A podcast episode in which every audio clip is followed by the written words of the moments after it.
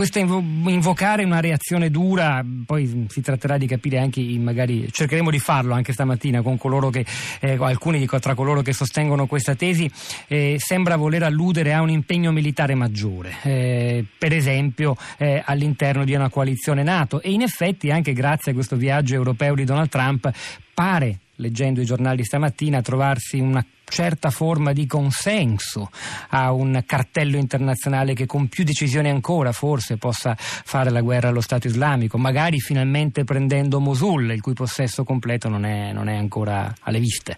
Che ne pensi? Allora, allora innanzitutto eh, calma e gesso, eh. come si dice da un tempo, eh, nel senso che è chiaro, comprensibile e forse anche atteso da chi compie questi attentati che eh, stiamo arrivando all'esasperazione.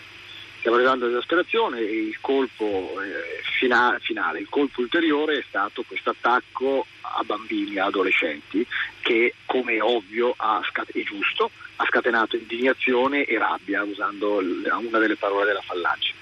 Eh, questo dove dobbiamo incanalare, e veniamo al punto, questo, uh, questa rabbia, questa indignazione, questo sgomento? Allora,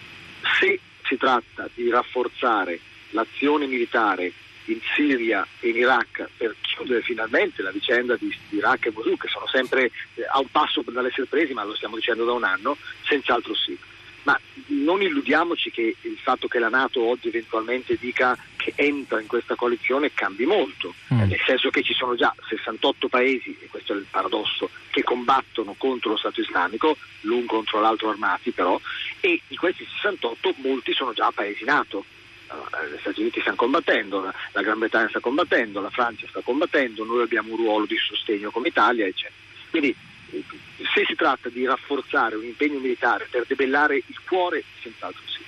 Se ci spingiamo, come ho sentito da alcuni commenti, lei citava Feltri, citava il Foglio, ad arrivare ai rastrellamenti, tra l'altro la parola... No, quello è una parola usata per la verità da un nostro ascoltatore ieri, davvero ah, ecco, un po' no, sfortunata no, perché no, ecco, evoca ecco, altri scenari evoca di violenza del Novecento. Eh, sì. Ma per, siamo in modo più sobrio, se si tratta di, di, forzare adesso le regole della democrazia per arrivare ad arresti preventivi, a prigione, i, ieri sera... Eh, ieri in una trasmissione c'era, c'era qualcuno, un onorevole Gaspari, che diceva mettiamo tutti, siccome i sospetti non li possiamo controllare, mettiamoli tutti in prigione, deroghiamo. Ecco se arriviamo a questo io sarei un po' più cauto. E perché più cauto? Perché è vero che il modello nostro democratico delle libertà individuali non sta funzionando, ma dobbiamo ricordarci che il 95% dei morti per terrorismo avvengono nei paesi del Medio Oriente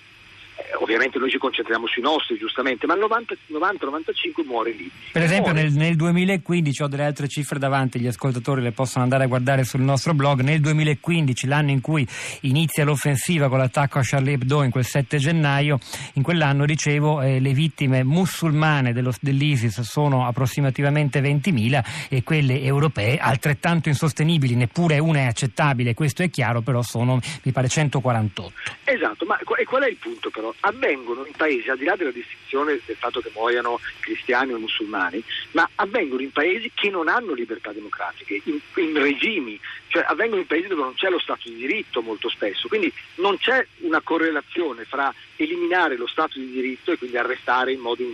senza controlli, arrestare senza prove. E il fatto che non ci siano attentati, anzi c'è l'opposto. Più c'è repressione, eh, più c'è rabbia in ceti emarginati e, e, più ci sono attentati. Ma in aggiunta pensiamo, senza andare al Medio Oriente, che per alcuni ascoltatori può essere lontano e possono dire non ci interessa quello che succede lì, ma gli attentati avvengono in una Francia che è sotto stato di emergenza, che quindi ha già limitato le libertà eh, da, da due anni, e in Turchia pensate a un altro paese dove sappiamo tutti ci sono delle forti deroghe allo Stato di diritto. Quindi purtroppo neanche, non lo dico con soddisfazione, ma piuttosto neanche quella ipotesi, quella via d'uscita di andare a colpire indiscriminatamente, mettere tutti in una sorta di Guantanamo europea, tutte le persone sospette, eh, non, non, è, non, è, la soluzione perché non, non, ha funzionato in tutti i paesi dove il terrorismo sta colpendo maggiormente, Medio Oriente, Francia e Turchia. Allora, poi ci sarebbe anche da guardare alla storia che abbiamo alle spalle. L'ascoltatore che ha chiamato questa mattina si chiama Massimo, chiamava da Genova, ricordava anche come, non so se del,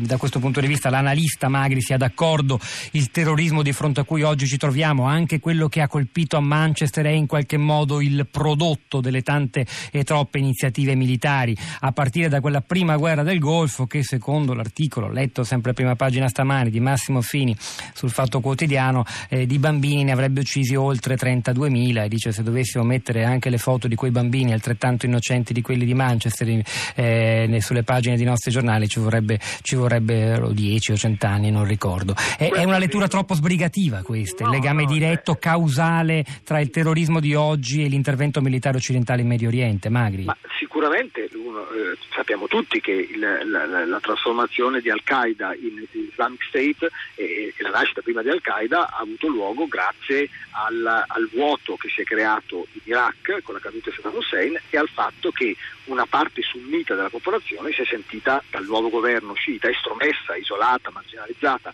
e quindi lì una, una, ideologia terrificante ha trovato del proselitismo. Vede, noi però abbiamo rispetto all'intervento militare lì, parliamo adesso sempre di Iraq, di, di distruggere lo Stato islamico per quello che è rimasto, eh, noi abbiamo rispetto a questo un, un nuovo dubbio, una nuova angoscia. Cioè, se non interveniamo militarmente, eh, lasciamo un santuario del terrorismo che, dove possono addestrarsi, moltiplicarsi, eccetera. Se interveniamo militarmente eh, c'è sempre il timore che più andiamo all'offensiva, più le schegge del terrorismo bloccato lì vengano a colpire da noi c'è la, la, preoccupazione che i foreign fighter, i combattenti stranieri che sono lì, eh, sono ancora diverse migliaia, tornino da noi, per ora poco, perché di tutti gli attentati in Europa eh, i foreign fighters che hanno compiuto attacchi sono stati uno su dieci. È davvero un bivio che paralizza questo di fronte a cui ci troviamo, Magri. Fenomeno molto complesso dove nessuno ha delle ricette facili, dove non dobbiamo perdere la calma, perché perdere la calma farebbe assolutamente il gioco di chi ci colpisce. Chi ci colpisce ha l'obiettivo di scatenare una guerra all'Islam, non ai terroristi islamici e se noi andiamo ad arrestare indiscriminatamente le persone delle bandiere, ne arresteremo 3.000, 1.500 non saranno colpevoli, quindi avremo una reazione popolare eh, assolutamente eh, forte, eccetera, creando quel muro, quella divisione che loro vogliono creare. Loro non vogliono influenzare la campagna elettorale inglese, loro vogliono creare un senso di noi voi fortissimo e noi voi in un paese come la Gran Bretagna che ha diversi milioni di musulmani, in una città come Manchester dove ce ne sono 400.000, non tiene, non possiamo mettere, ammesso che qualcuno lo voglia, in galera o a Guantanamo 400.000 persone di Manchester. Questo è il punto e non dobbiamo, chiudo per l'ultimo commento, neanche minimamente creare la correlazione fra accoglienza, sbarchi e terroristi. Ad oggi, gli attentati svolti in Europa uno ha qualche legame col fenomeno delle migrazioni, tutti gli altri non c'entrano nulla.